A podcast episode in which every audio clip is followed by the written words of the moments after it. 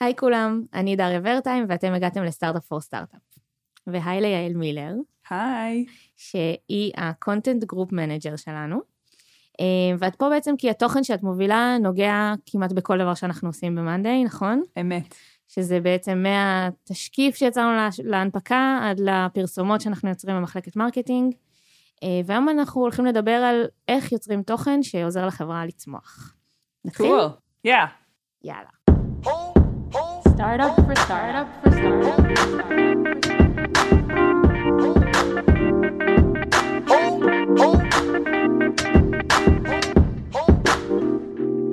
אז אנחנו ממש נתחיל בקרוב להיכנס לטיפים פרקטיים על איזה שאלות אנחנו צריכים לשאול את עצמנו על התוכן שאנחנו יוצרים ואיך אנחנו יודעים שאנחנו יוצרים את התוכן הנכון.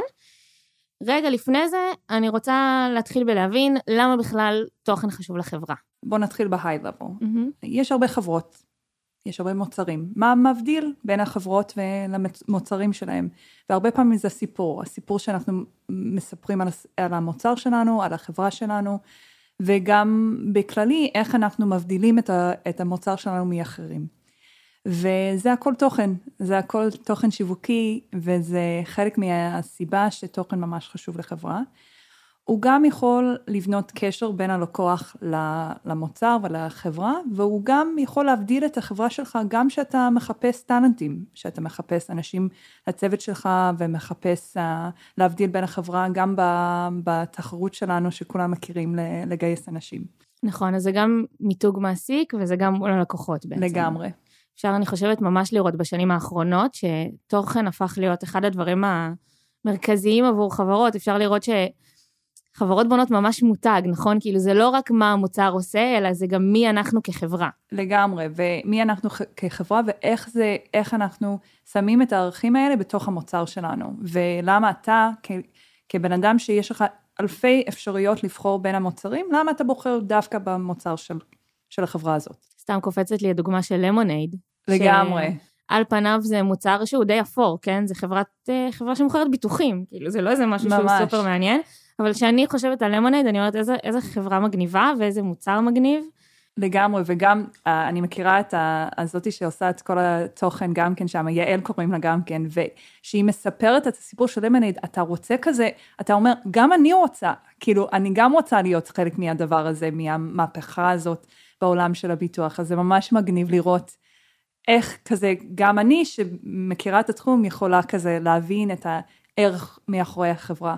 מדהים. אז לפני שאנחנו נצלול לכלים ממש של איך עושים את זה, בואי נדבר רגע על בכלל מה זה צוות תוכן, ואולי גם מה התפקיד שלך בתוך זה, מה הניסיון שלך בעולם הזה. בטח. אז uh, אני אתחיל מ-אני. Uh, אני uh, עובדת בתחום הזה משהו כמו בין כזה 15 שנה. Uh, התחלתי את הקריירה שלי בממשלה של ארה"ב, ועם הצבא האמריקאית והמרינס, ואז עברתי לסקטור פרטי, עכשיו אני פה ב-Monday. Um, צוות תוכן הוא בעצם צוות שמתעסק ב...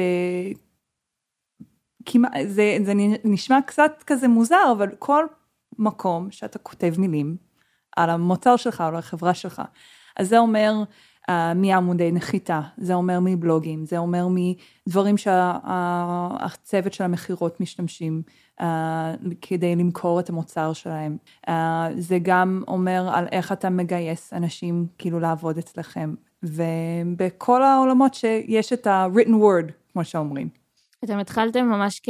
בעצם את היית בן אדם אחד בצוות, נכון? אז אני התחלתי, אני באתי לפני שנתיים, היה לנו uh, כותבי תוכן אחת, והיא בעצם קפצה בין מחלקות, לא היה לה ממש בית. ואז באתי ובניתי את הצוות, ונכון לעכשיו אנחנו משהו כמו 15 אנשים, מטורף. Um, ויש לנו גם uh, כותבי תוכן, וגם יש לנו copywriters, שהם בעצם מתמקדים בשורט פורם copy, אז כזה לעמודי נחיתה, לבאנר אדס, דברים כאלה. אוקיי, אז זה קצת ההבדל בין בלוג למשהו, ל-one liner. לגמרי, נכון? בדיוק. אוקיי. אחלה, מעולה. אז יאללה, בואי נצלול כזה ממש לפרקטיקה.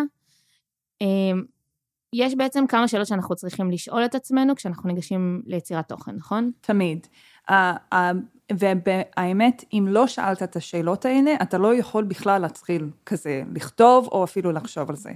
בואי ניקח אפילו use case שילווה אותנו לאורך כל השאלות סבבה. האלה, אז בואי ניקח אה, לדוגמה של home page. לגמרי. אז, אוקיי, אני יוצרת עכשיו home page למוצר שלי. אז אתה תמיד צריך לחשוב על מה, מה המטרה.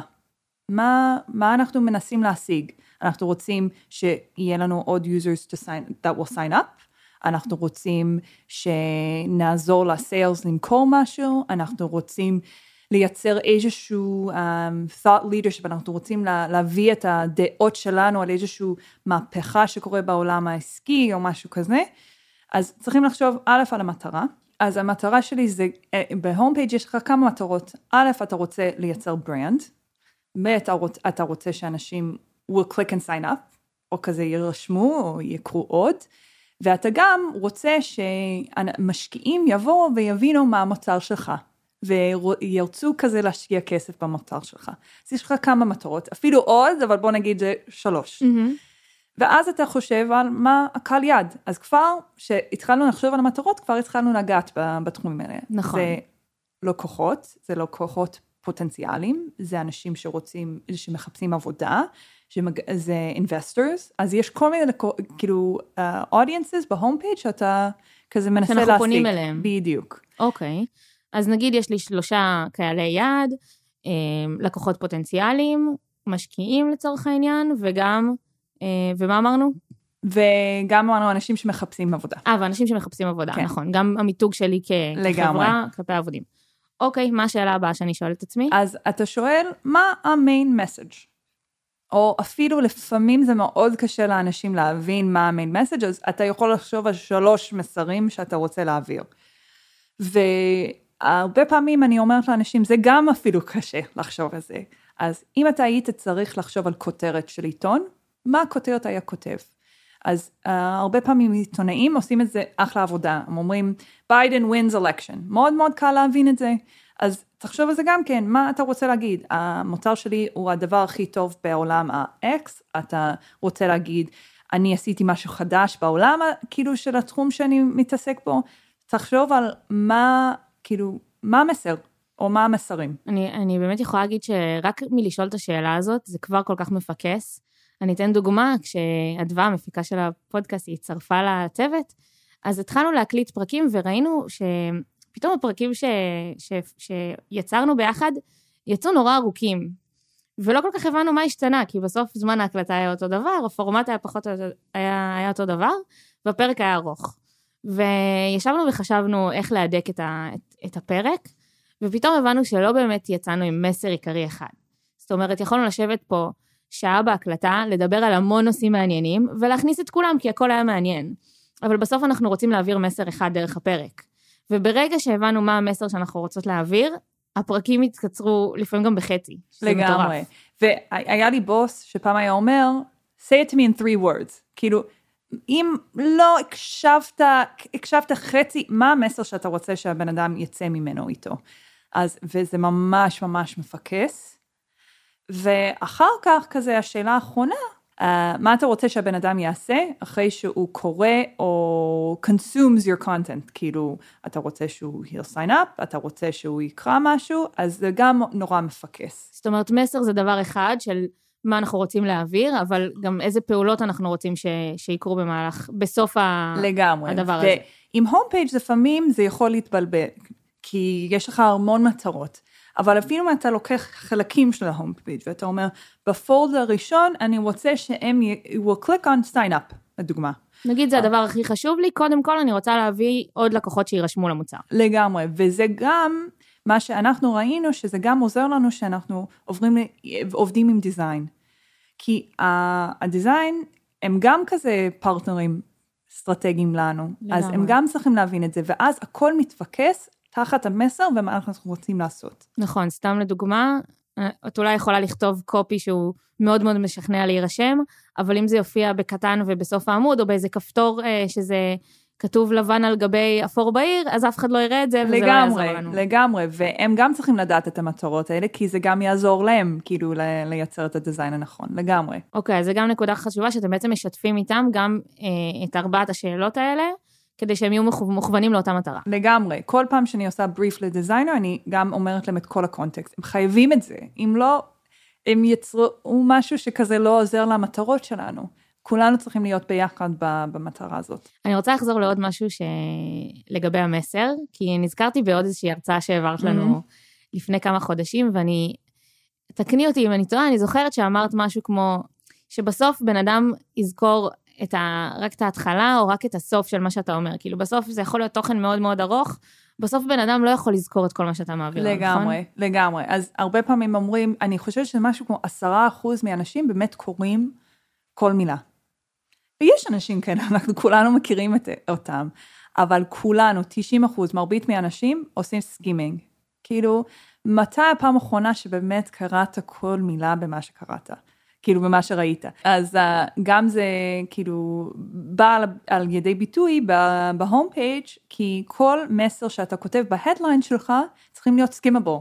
ולהעביר את אותו מסר שאתה רוצה להעביר, או אותו שלושה מסרים. מעולה, זה מתחבר גם למשהו שאנחנו כל הזמן בצוות אומרים, bottom line first. כן, נכון? בדיוק. הכותרת שלי בעצם צריכה להכיל את ה-bottom line. לגמרי, אז uh, זה סיפור, כאילו גם מההרצאה שכאילו דיברת עליה, כשעבדתי במרין קור ועם ה-US Army, כל הזמן היו כותבים מעל כל, כות- כאילו מכתב, מכל דבר, בלאף, bottom line up front, וזה היה משהו כמו כזה, הנה תקציב לכמה טנקים, בבקשה לחתום, כאילו זה, זה מה שהיו כותבים. זה בגלל שאומרים שמפקדים ואנשים מאוד בכירים בצבא, אין להם זמן לקרוא משהו, דוח של 90 עמודים. אז זה גם מאוד, כאילו, אני כל הזמן אומרת, אומרת גם לצוות שלי, כזה bottom line בתוך הכותרות, וזה גם עוזר לך שאתה חושב על עיתון, כי באמת, תמיד יש לך את הכותרות ב- בעיתון עם ה-bottom line. נכון, אני אבין את ה-bottom line, ואז אני אחליט בעצם אם אני בכלל רוצה לקרוא את הכתבה או לא. לגמרי, אז אותו דבר לגבי המוצר שלנו. אני בדיוק. מבין מה רוצים ממני, ואז אני אחליט אם זה מתאים לי או לא. לגמרי. סבבה. בואי ניקח כמה דוגמאות ל... לדברים שעבדו לנו סביב השאלות האלה, לדברים ש... שלא כל כך עבדו לנו. אמ, אז הדוגמה הראשונה זה ה-pricing page שלנו, נכון? כן, אז uh, יש לנו צוות שלם שעובד על כל העמודים של, ה, של ה-website שלנו, ויש לי כותבת תוכן שם, copywriter בעצם. והיה לנו עמוד שהיה ממש בדיוק מה שיש לנו בתוך המוצר, pricing page. והכותרת היה מאוד ברור ומאוד דוגרי, start your free trial. אוקיי, רגע, pricing page, בואי ניתן קונטקסט. זה אנשים שנגיד נכנסו ל-home page, כן מתעניינים באיזושהי צורה במוצר, עכשיו רוצים לבדוק כמה זה יעלה להם. לגמרי. אז אתה חושב, הבן אדם הזה צריך לדעת דוגרי מה, מה רוצים, ואז כזה נכתוב headline מאוד דוגרי. מהמם. ואז הכותבת תוכן שלי אמרה, רגע, אנחנו עכשיו עדיין מנסים לשכנע את הבן אדם. הוא עדיין לא עשה קליק. נכון, זה שראיתי כמה מוצר עולה, זה עוד לא אומר שאני החלטתי שאני רוצה להירשם. בדיוק. אז בואו ננסה לשים את הערך שמקבלים בתוך הכותרת. זה ממש ה-H1. אז היא שינתה את זה מ-start your free trial, והיא שינתה את זה ל-supercharge your teamwork. אוקיי, רגע, בואי נעשה את זה זה. הכותרת, נכנסתי לפרייסינג פייג', הכותרת הייתה start your free trial today, משהו כזה. משהו כזה, כן. אוקיי, וזה הצליח להביא conversions? כן, זה עבד, בסדר, עבד. אבל אמרנו כזה, בואו כזה, ננסה, אנחנו ננסה לה, לה, לעשות את זה אפילו יותר טוב, נביא עוד יותר יוזרים. ואז ג'נה, הקופירייטר, היא אמרה כזה, בואו ננסה לשים את הערך בתוך הכותרות. נשים יותר מה-bottom line בתוך הכותרות. מעולה. והיא שינתה את זה ל-supercharge your teamwork, והתוצאה הייתה מדהימה. ממש מפתיע כמה שזה היה מדהים. בכמה זה העלה את ה-conversion? שמונה אחוז. וואו. מטורף, מטורף, mind blowing כזה. וזה ממש גם מראה איך באמת ב-headlines זה גם מאוד מאוד משנה, כי אנשים לא קוראים כל דבר, וגם איך לפעמים טוויק קטן שממש משנה את זה ממשהו מאוד דוגרי למשהו יותר value based, ממש יכול כזה to move the needle. אז אני חושבת שזה זה חידוד מאוד מאוד חשוב, כי דיברנו על לשים את ה-bottom line first, אבל זה לא אומר שה-bottom line היא צריכה להיות משעממת. לגמרי. נכון? כאילו, אם אנחנו נגיד להם, תירשמו, אנחנו אחלה, זה לא. בהכרח ישכנע אותם. וזה ממש ההבדל בין להבין בן אדם שדובר אנגלית, או כותב באנגלית, כותבת תוכן, או כותב תוכן, או copywriter. וזה גם מתחבר ללהבין את המסר, נכון? לגמרי. כי בעצם המסר שאנחנו רוצים להגיד להם, זה לא תירשמו, המסר שאנחנו רוצים להגיד להם זה אנחנו נעזור לכם להצליח, להצליח. לגמרי, בדיוק, ואז איך אנחנו משקפים להם את זה. לגמרי, לגמרי. מעולה. אז זה ממש, אה, יש לנו פה איזשהו אה, גרף שאנחנו נלך, ננסה להסביר לכם מה אנחנו רואות. זה ממש מרים לנו לגרף הזה, של בעצם איזה סוג תוכן לייצר ומתי. לגמרי. נכון? אז קוראים לזה כזה, ה- כאילו ה-funnel של content marketing.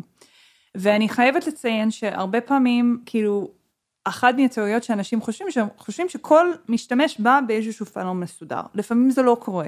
תחשוב על עצמך, פעם אחת קראת מאמר מעניין ואז פתאום קפצת כזה להירשם. אבל בכללי, מדברים על top of the funnel, שזה בעצם השלב של awareness, ואנשים אז מחפשים דברים כמו בלוגים, כמו אי-בוקים, בדרך כלל זה long form content, שיותר מתמקד ב... לא כוח למה אתה צריך לקנות את המוצר, אבל יותר מדבר על משהו כללי. אז אוקיי, אז, אז uh, אני שנייה אנסה להסביר מה זה הפאנל הזה, עוד לפני שאנחנו נכנסות. בעצם הפאנל הזה אומר שלקוח, הוא כנראה לא ישר ייכנס לאתר של החברה ויקנה את המוצר, נכון? הוא צריך לעבור כמה שלבים בדרך. נכון. קודם כל להכיר את המוצר, שזה בדיוק ה-awareness, תכף אנחנו ניכנס לדוגמאות ספציפיות. awareness, מה השלב הבא? השלב הבא זה evaluation. שמה זה אומר evaluation? זה כאילו, אתה כבר מתחיל לחשוב על זה, מתחיל כזה לחפש בדיוק את המוצר, מת- מתחיל לעשות השוואות בין המוצרים. אוקיי, אז אם אה, בואי ניקח את הדוגמה של למונייד, גיליתי שיש, אה, את, גיליתי כזה את עולם הביטוח, אולי באופן מהמם. כללי, גיליתי שיש כמה חברות שמציעות ביטוח, ועכשיו אני מחליטה שזה כנראה רלוונטי לי, ואני מנסה לחפש מוצר שיתאים למה שאני צריכה. לגמרי. נכון? ואז יש את השלב האחרון בעצם בפאנל, שזה בעצם conversion, שאתה ממש עושה את ההחלטה כדי לקנות מוצר. אוקיי, מעולה. אז עכשיו אנחנו גם נצרף את הגרף הזה Mhm. אה, כתמונה אצלנו באתר, למי שרוצה להשתמש בו. אה, בואי באמת ניכנס לכל שלב. אז השלב הראשון זה awareness, איזה תכנים או איזה פלטפורמות מתאימות לשלב של awareness. בדרך כלל זה long form content, אז זה דברים כמו בלוגים, זה דברים כמו e-books. הרבה פעמים זה גם סושיאל מדיה ודברים כאלה שכזה אתה פשוט רואה בכל מקום. ובדרך כלל אתה לא מדבר ממש על המוצר, אתה מדבר על תמות. זה בדיוק המקומות של thought leadership, נכון? בדיוק.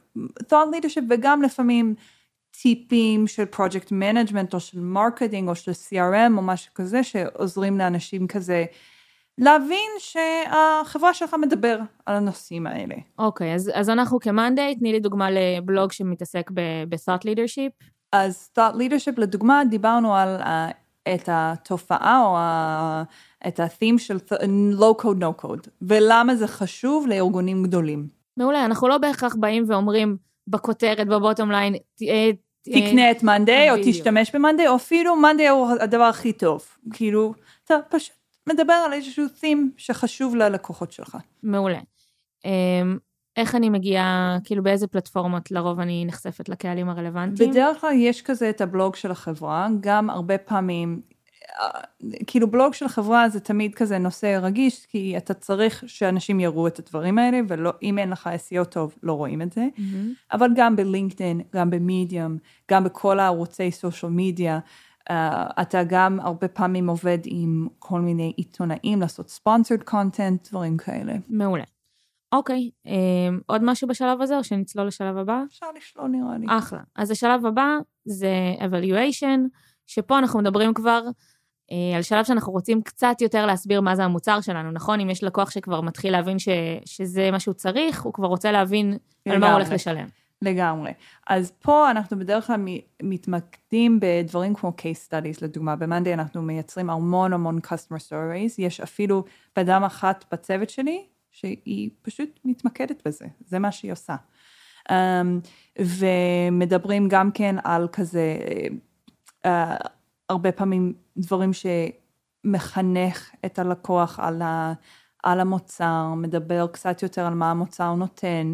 Uh, איבנטים, כאילו אירועים שאתה מביא ספיקר חיצוני הרבה פעמים הוא לקוח, עושה וובינארים, דברים כאלה, אז זה כבר השלב הבא. אוקיי, שזה קצת מקומות של טסטימוניאלס, נכון? כן. לשמוע, למה אנשים מרוצים מהמרוץ, מהמוצר שלנו, איך הם השתמשו בו. לגמרי, זה ה-case studies, וזה באמת, אנחנו משתמשים בזה המון. האמת שאולי כדאי להגיד מילה על stories worth telling, את רוצה? זה היה כן. פרויקט מאוד מעניין שעשינו. אז יש לנו כזה stories worth telling, וגם יש לנו את הסיפורים של הלקוחות שהם לא חלק מ-stories worth telling.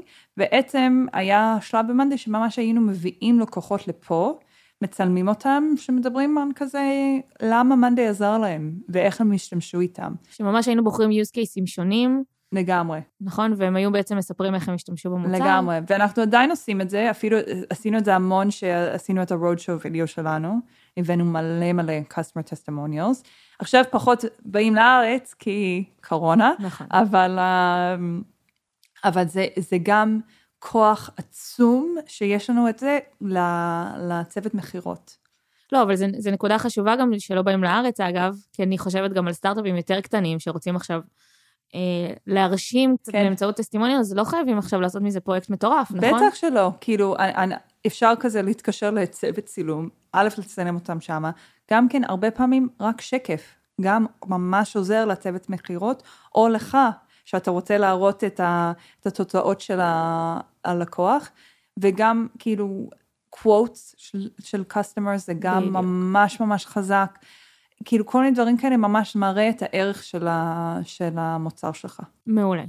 והשלב הבא זה בעצם conversion. conversion, ששם אנחנו ממש כבר שמים את המאמצים על להפוך את הלקוחות הפוטנציאליים ללקוחות משלמים, נכון? לגמרי. אז פה בדרך כלל מדברים על דמו, גם לפעמים על customer stories, גם כן, אה, על וובינארים, גם שהם יותר כזה מיועדים לאנשים שממש רוצים לקנות את המוצר.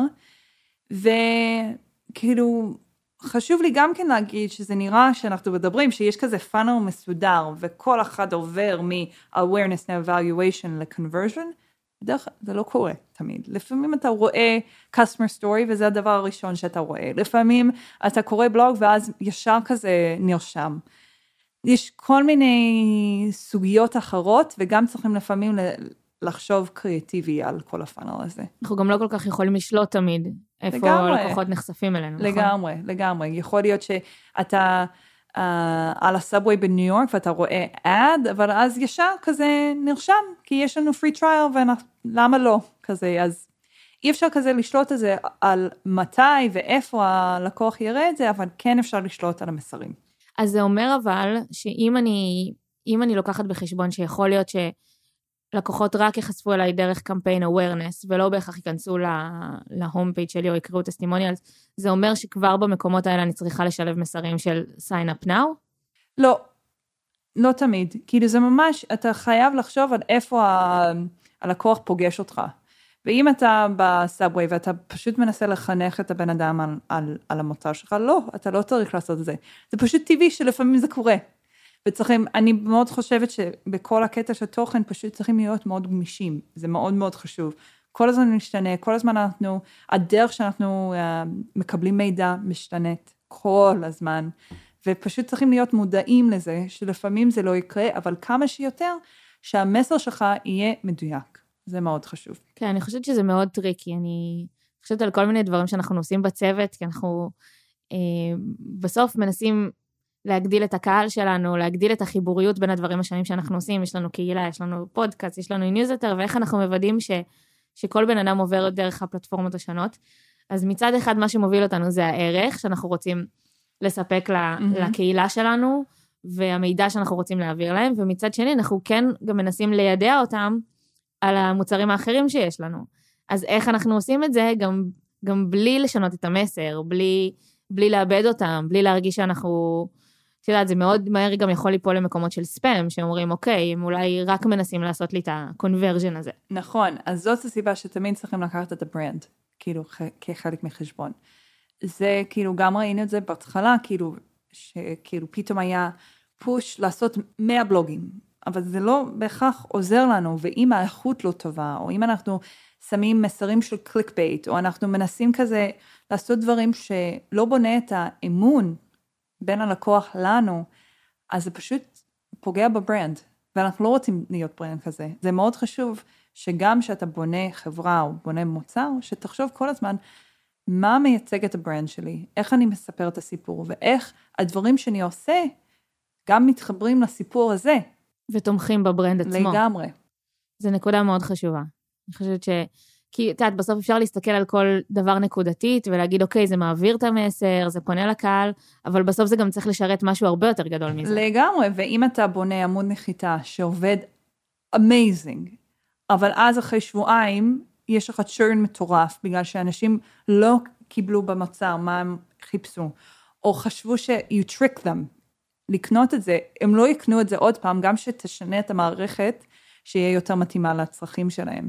זה מאוד חשוב, כאילו יש לך one chance, you have one chance לעשות את ה... to make that first impression, אז מאוד מאוד מאוד חשוב, שכזה, גם שאתה, אפילו שאתה עובד על משהו שאתה כן רוצה, ישר שהם, they're gonna sign up, שהמסר יהיה משהו שאתה מאמין בו. נדבר קצת על אתגרים סביב הדבר הזה? בטח. כי אה, יש. יש המון אתגרים. דיברנו אה. קצת עכשיו על כמה, אמ, אבל, אבל בואי, בואי תגידי לי עוד קצת מה, מה מאתגר בעבודה על תוכן. אז יש uh, דברים שמאתגרים בכללי, וגם יש דברים שמאתגרים ספציפית בישראל. אז, uh, מעולה. אז א', uh, זה תמיד קשה, א', במיוחד שאתה מביא צוות תוכן בדרך כלל בהתחלה, הנטייה, לפחות ממה שראיתי בארץ, זה להביא בן אדם מאוד ג'וניור. אני פשוט צריך מישהי או מישהו שיכתוב בלוג ויסיים את זה. שיכתבו לי כמה טקסטים כדי בדיוק. למלא את התוכן באתר. בדיוק, אני צריך בן אדם שיודע איך לכתוב באנגלית. ובעיניי זה טעות. למה? בגלל ש... שאתה מביא בן אדם, והוא לא חושב, כאילו, הוא או שאין לו ניסיון, או שהוא מאוד junior, הוא אין לו את החשיבה היותר עמוקה על מה ה-brand שלנו, מה אנחנו רוצים להעביר, מה המסרים, מה הסיפור. והוא לא יהיה שותף לדברים שאתה עושה. זה פשוט יהיה עוד service provider. ובעיניי, במיוחד בהתחלה, חשוב שיהיה לך את כל ה... everybody using their whole brains. וממש לחשוב אסטרטגי, כאילו, מה באמת יביא את המשקיע הבא? מה באמת יביא הלקוח הבא? ואם אתה פשוט כותב בלוג, בסדר, זה לא יביא לך את זה. ההבדל בסיפורים, זה מה שיביא את ה... זאת אומרת, ממש פוקוס על storytelling. לגמרי. גם באמת חשוב להגיד, אה, שבן אדם, גם אם בן אדם יודע לכתוב בלי שגיאות באנגלית, זה לא בהכרח הופך אותו ל-storyteller. בדיוק, נכון? וזה אחד מהאתגרים שלנו בארץ. כי יש לנו המון אנשים שיודעים אנגלית, או יודעים איך לכתוב. זה לא בהכרח אומר שהם יודעים איך לספר סיפור, או איך להבין מה האימפקט לביזנס מהדברים שהוא כותב. הרבה פעמים יש לנו, יש עוד אנשים שבוא נגיד הם artists, וממש אנחנו, לא- we don't hire artists, כאילו מאוד מאוד קשה לעבוד עם מישהו שכזה, הסיפור זה הכל והם לא מבין, מבינים את הביזנס אימפקט. אוקיי, זאת אומרת, צריך את שני הדברים. צריך א'. להיות מחובר לסיפור, אבל גם מחובר ממש ל... לביזנס. ואו להביא בן אדם מאוד junior שלא מבין את ה impact של ה business, או אתה מביא בן אדם שרק מבין את ה impact של ה business, ואז הוא פוגע לך ב brand. אז זה ממש ממש קשה למצוא את השילוב של שלוש הדברים האלה. ותגידי, להביא, אמ, את יודעת, אני חושבת על חברות קודמות שעבדתי בהן, הרבה פעמים, אני אפילו לא מדברת על צוות התוכן, צוות ה marketing לפעמים זה הדבר האחרון שמביאים, אז אני אומרת, אוקיי, הבאתי איש marketing, זה לא מספיק טוב? אני לא חושבת שזה מספיק טוב, כי גם, א', השלושה הדברים האלה שאמרתי לא תמיד מוצאים בתוך איש marketing. וגם, אפילו שאמרתי שחשוב, כאילו, לא רק אנגלית, אנגלית גם חשוב. הרבה פעמים הבן אדם הזה לא יודע איך לספר את הסיפור באנגלית. וגם uh, זה שבן אדם יודע איך לעשות PPC, או איך לעשות growth, או איך לעשות אפילו, בוא נגיד, enterprise sales, זה לא בהכרח אומר שהוא יודע איך לספר את הסיפור של המוצר. וזה מש, משהו מאוד מאוד delicate, כאילו זה מאוד עדין, אי אפשר כזה תמיד, כאילו, לפעמים זה trial and error הרבה הרבה פעמים, ואם אתה מביא בן אדם של marketing שעושה אלף ומשהו דברים, זה כנראה הדבר האחרון שהוא הולך להתעסק בו, זה בטוח לא יהיה הפוקוס. לגמרי. מה עוד מאתגר? מה עוד מאתגר? Um, ההבדל הזה בין service provider ל-strategic partner, זה מאוד מאוד מאתגר, כי בדרך כלל הנטייה, כמו שאמרתי, זה להביא בן אדם, לעשות לו טיקטים של content, תכתוב את זה, תכתוב את זה, תכתוב את זה, ואז זאת אומרת, אפילו לעבוד עם פרילנסרים. כן. להגיד, אוקיי, אני אקח אה, כמה content writers שיספקו לי בלוגים מבחוץ, ולסגור כן. את העניין. והרבה פעמים אנשים עובדים ככה, או אפילו שמביאים מישהו, עובדים עם הבן אדם הזה ככה. ואז מה שקורה, שאתה הרבה פעמים צריך להסביר יותר לאנשים, למה זה חשוב שאתה, יהיה לך את כל הקונטקסט. כאילו, למה זה חשוב? אני יודע, אני יודע שאת צריכה לכתוב בלוג. אבל אתה לא יודע למה אני חושבת שבלוג זה לא נכון, או אולי בלוג זה כן נכון, אולי צריכים לעשות משהו אחר. היה לי בן אדם פעם אחת שאמר, אני צריך עמוד נחיתה כדי למכור X, Y Z. ואז אחרי שכאילו ממש שאלנו את השאלות האלה והתחלנו כזה באמת לשאול, פתאום הבנו שהוא פשוט צריך שקף.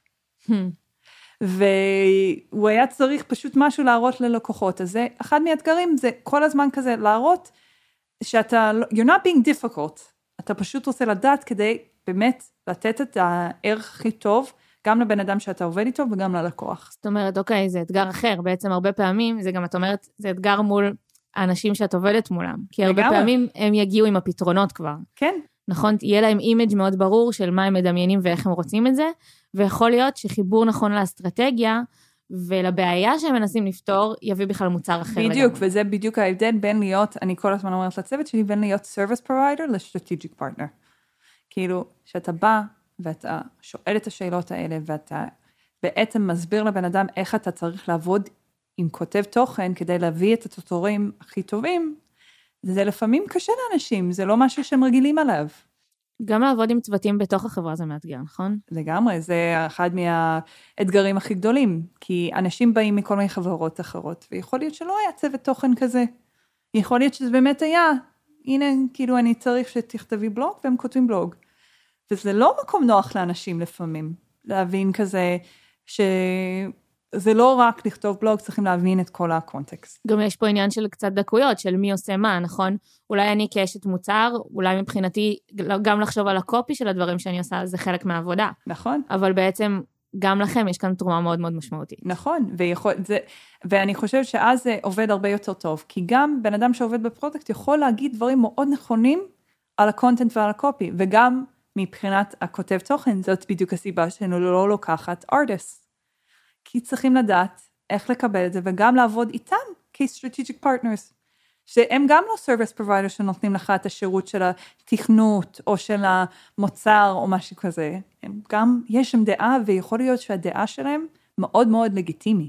ואני מניחה שגם ברגע שאתם מחברים אותם כצוות, אם אתם עובדים על לחבר אותם ל... אה, לשאול את השאלות האלה, לשאול מי קהל היעד, לשאול מה המטרות, אז העבודה הופכת להיות הרבה יותר חלקה, כי הם גם בעצמם קצת מתחילים להבין תוכן. בדיוק, ולפי, לפ... אז רואים דברים מדהימים, שאפילו לפני שהם פוגשים איתך, הם כבר חשבו על השאלות האלה, וכבר באים יותר מוכנים לפגישה. והשיחה יכולה להתקדם ב... לגמרי. ב-level אחר לגמרי. ואז גם. כל התהליך לייצר את התוכן הרבה יותר מהר. אחלה. אז אה, נראה לי ש... שכיסינו את הכל. אז אנחנו נסיים בזאת. אמ, אז קודם כל, יעל, תודה רבה. תודה לך. ואני אגיד שאם אתם רוצים לשאול את יעל שאלות, היא תהיה זמינה בפייסבוק שלנו. תכתוב פוסט על הפרק, אתם יכולים לשאול אותה שם והיא תענה על הכל, או שתשלחו לנו באתר דרך אה, פינת אסקס anything. אה, מזמינה אתכם ללחוץ על הכפתור של הפעמון אה, בספוטיפיי, באפל, איפה שאתם, ולעקוב אחרינו. וזהו, תודה שהאזנתם. תודה רבה, תhanks. ביי. Startup for startup for startup. For startup, for startup.